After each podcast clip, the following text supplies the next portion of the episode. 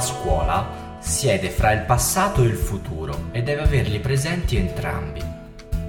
È l'arte delicata di condurre i ragazzi su un filo di rasoio. Da un lato formare il loro senso della legalità, dall'altro la volontà di leggi migliori, cioè il senso politico.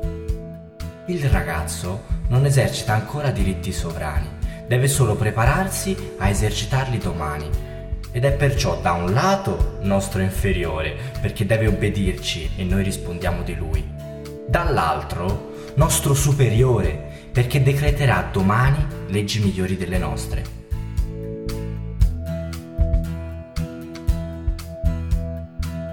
E allora il maestro deve essere, per quanto può, profeta, scrutare i segni dei tempi, indovinare negli occhi dei ragazzi le cose belle che essi vedranno chiare domani e che noi vediamo solo in confuso.